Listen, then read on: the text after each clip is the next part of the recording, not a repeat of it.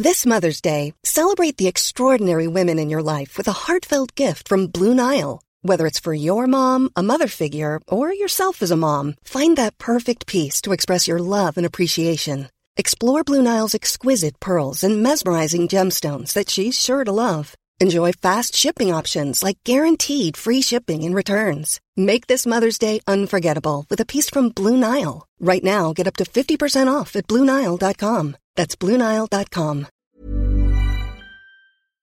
mukashimukashi.audio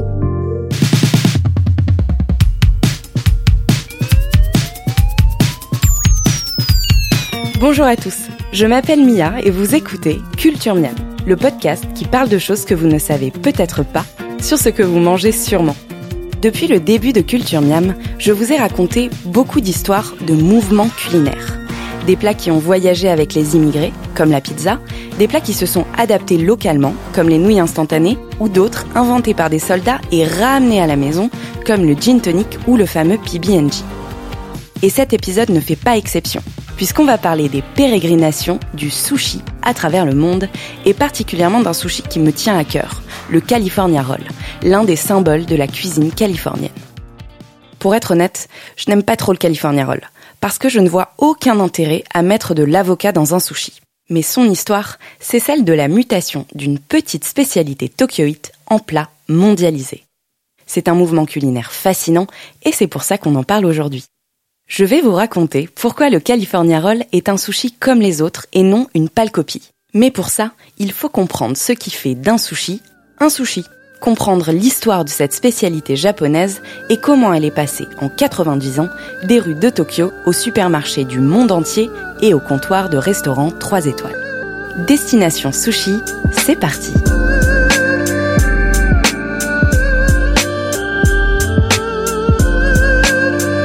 En japonais, sushi veut simplement dire riz vinaigré. C'est donc le nom générique qui qualifie toutes les sortes de sushi. En France, on fait un petit abus de langage. On appelle sushi la petite boule de riz ovale recouverte de poisson cru, alors qu'en réalité, son vrai nom, c'est le nigiri sushi. Nigiri en japonais veut dire attraper. On attrape le riz pour le façonner à la main et lui donner sa forme ovale. Techniquement, on pourrait donc mettre n'importe quoi sur du riz vinaigré, de la tranche de bœuf à la choucroute, eh bien ça s'appellerait quand même un nigiri sushi, puisqu'il s'agit de riz vinaigré façonné à la main. C'est un peu de la provoque, mais je ne parle pas de bœuf ou de choucroute par hasard. En effet, les premiers ingrédients associés au riz vinaigré n'étaient pas crus, mais fermentés ou cuits, puisqu'il n'y avait évidemment aucun moyen de conserver le poisson cru. L'usage du cru est très récent, il date du milieu du 19e siècle à Edo, l'ancienne région de Tokyo. En revanche, ce qui est ancestral et qu'on considère généralement comme l'origine du sushi, c'est l'association du poisson et du riz fermenté. Cette pratique date du 3e siècle avant Jésus-Christ, au Japon et dans le sud de la Chine, et s'est prolongée jusqu'au 14e siècle de notre ère. Pour conserver les poissons d'eau douce, on les plongeait dans le sel, on les farcissait avec du riz cuit et on les stockait dans des tonneaux en bois hermétiques pendant des mois. Pourquoi du riz? Parce que les Asiatiques s'étaient rendus compte que ce riz cuit fermentait et que cette réaction chimique permettait de conserver le poisson pendant des mois. Rappelez-vous, on avait parlé de fermentation dans le Culture d'avril sur la conservation. À l'origine, le riz était donc tout simplement un moyen de préserver le poisson. Aujourd'hui encore, cet ancêtre du sushi, qu'on appelle funazushi, se prépare dans quelques ateliers de la région de Kyoto et nécessite 9 mois de fermentation. Vous le savez sûrement, la fermentation donne un goût acide aux aliments. Dans le cas du riz, les acides lactiques qui se développent quand il fermente lui donnent ce petit goût acide qui plaisait beaucoup à l'époque. Avec le développement de l'industrie du vinaigre au XIIIe siècle, les Japonais se sont mis à en ajouter dans le riz pour obtenir plus facilement la saveur acide qu'ils aimaient tant. On comprend donc mieux l'origine du nom sushi, qui veut dire riz vinaigré. Toujours à cette période et jusqu'au XVIIIe siècle, la forme du sushi change et se rapproche de ce qu'on connaît aujourd'hui. Au lieu de farcir le poisson de riz vinaigré pour le conserver, on le recouvrait de tranches de poisson fermentées ou cuits et on stockait le tout dans des boîtes en bois hermétique pendant quelques heures. On ajoutait aussi parfois du sucre, qui est un autre moyen de préserver les aliments. Même si on n'a plus de problème de conservation aujourd'hui, sucre et vinaigre restent encore les assaisonnements traditionnels du riz sushi partout dans le monde. Bon, on a compris que la recette du poisson sur du riz vinaigré a déjà quelques siècles. Mais le nigiri sushi d'aujourd'hui, c'est avant tout une technique, le façonnage à la main. Et ce façonnage artisanal est né à Tokyo, ou plutôt à Edo, l'ancien Tokyo, au 19e siècle, vers 1820.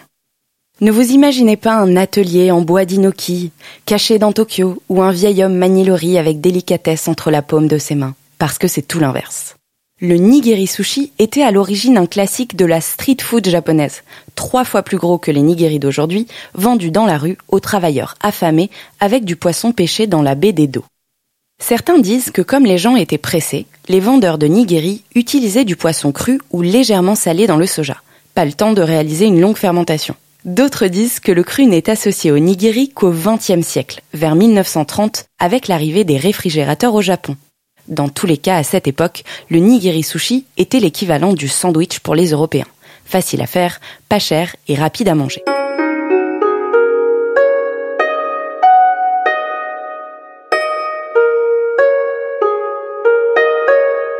Avec le temps, les restaurants de sushi se développent à Tokyo. Il y a des clients, tout semble aller bien, mais... Hmm, je sais pas. Y aurait pas un moyen d'aller plus vite?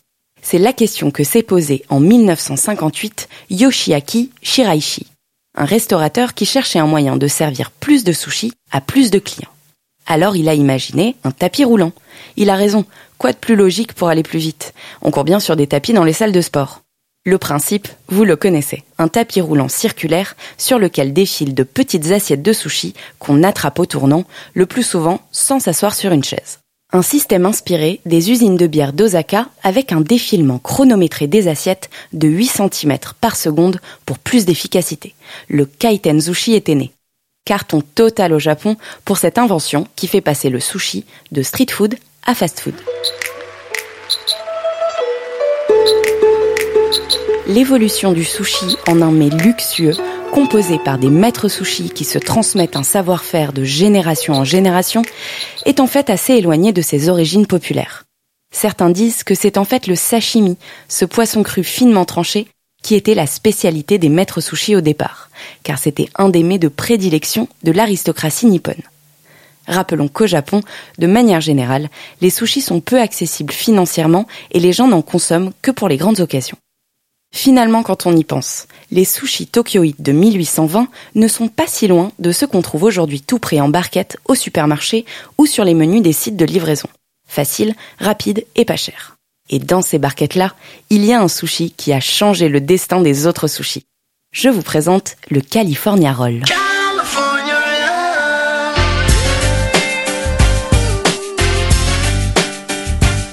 Ah, la Californie, le soleil, les femmes en roller sur Venice Beach, les embouteillages, les Kardashians. Quoi de mieux pour donner envie aux Japonais de tout lâcher pour aller faire des sushis à Los Angeles? Alors c'est ce qu'ils ont fait.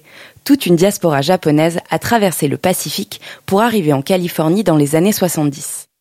Et de la même manière que les immigrés italiens ont inventé les spaghetti and meatballs pour faire apprécier leur cuisine aux New-Yorkais, les immigrés japonais ont inventé le California Roll pour plaire aux Californiens. Alors, à quoi ressemble un California Roll Déjà, il fait partie de la grande famille des sushis, puisqu'il contient du riz vinaigré, donc accueillons-le comme il se doit. Ensuite, il a une forme de rouleau, inspiré du maki sushi, qui veut dire sushi roulé en japonais sauf que le riz est à l'extérieur et l'algue nori à l'intérieur. Il contient de l'avocat, du concombre et du surimi dans sa recette originale qui date de 1973, née de l'imagination fertile de Ichiro Manashita, un chef japonais établi à Los Angeles. Pourquoi, comment et qu'est-ce que l'avocat vient faire là-dedans? L'avocat, c'est l'emblème de la Californie l'équivalent de la pomme pour New York, une influence culinaire sûrement due à la proximité avec le Mexique. Généralement, sur les cartes des restaurants, quand on met de l'avocat dans un plat, c'est pour lui donner un style californien. Pour rendre ses sushis plus couleur locale, Manashita a d'abord masqué l'algue avec le riz pour qu'il soit plus appétissant et moins exotique.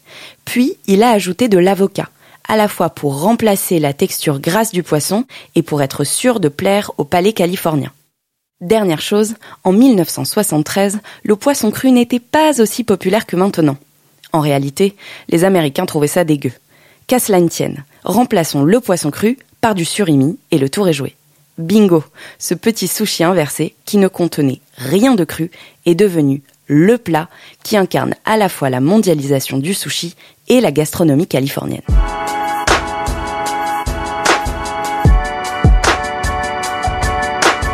Parce que oui, les États-Unis étant la plaque tournante des plats mondialisés, c'est évidemment à partir de la popularisation du California Roll que les autres sushis ont commencé à traverser les frontières. Quand on y pense, le parcours du California Roll est vraiment très proche de celui de la pizza. Bien sûr, les sushimen immigrés en Californie ne se sont pas arrêtés là.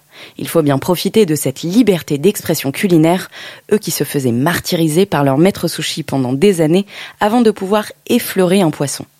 Le plus inventif de tous à l'époque est probablement le fameux Nobuyuki Matsuisa, des restaurants Nobu, premier chef japonais à expérimenter des fusions entre cuisines japonaises, californiennes et sud-américaines dans les années 80. C'est d'ailleurs souvent de Nobu qu'on parle quand il s'agit d'attribuer l'invention de la cuisine fusion, même si aujourd'hui, fusion veut un peu tout et rien dire, j'en conviens. Comme l'inventeur du California Roll, Nobu non plus n'était pas un obsessionnel du poisson cru. Il a su s'adapter. Il n'avait par exemple aucun problème à faire cuire les sashimi en versant de l'huile brûlante dessus. Toutes les stars fréquentaient Nobu.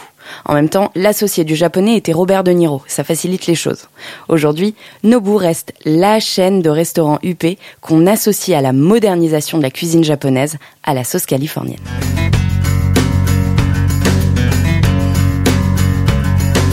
Plus qu'un sushi, le California Roll est une porte ouverte. Ouverte à toutes les interprétations les plus originales, pour ne pas dire farfelues. Naissent alors dans les années 90 une nouvelle génération de sushis américains qui portent des noms comme euh, Dragon Roll, Kamikaze Roll, Rainbow Roll, et qui incluent des aliments nouveaux aux côtés du poisson, comme les fruits exotiques, les herbes, le fromage, etc.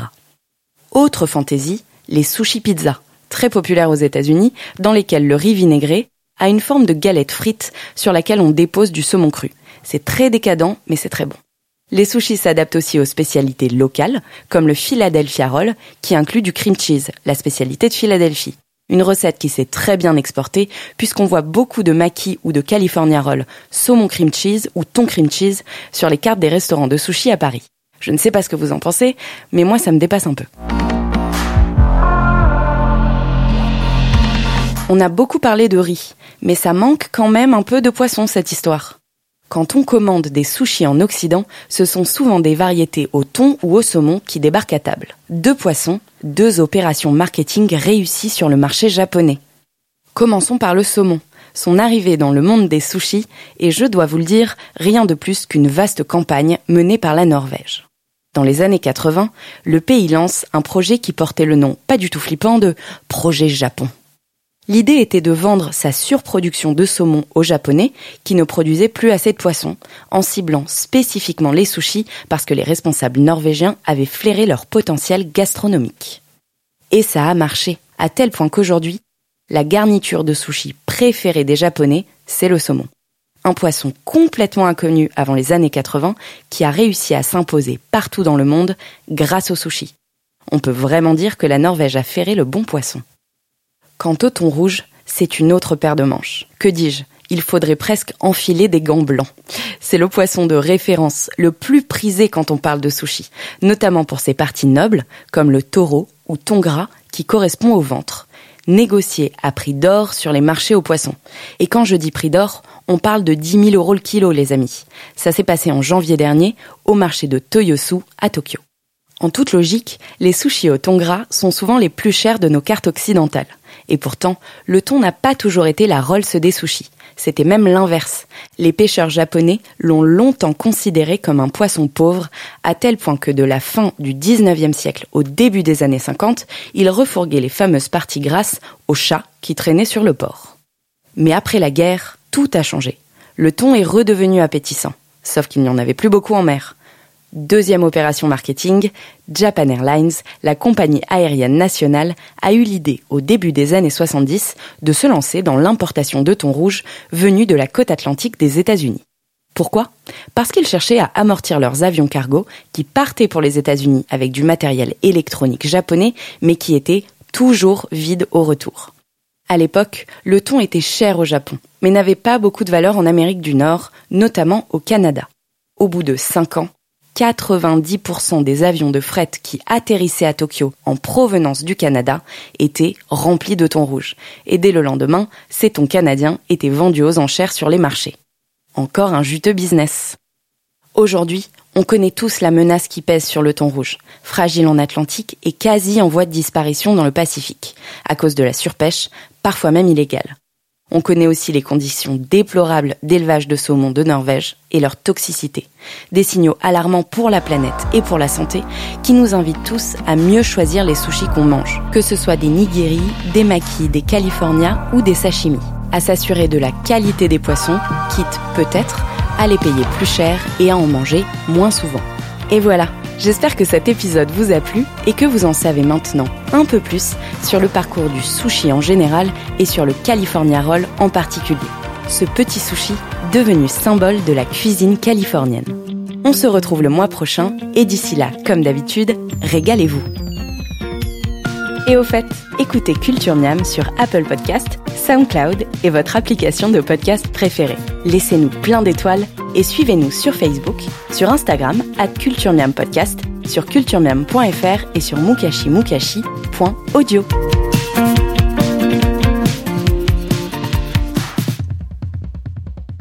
mukashimukashi.audio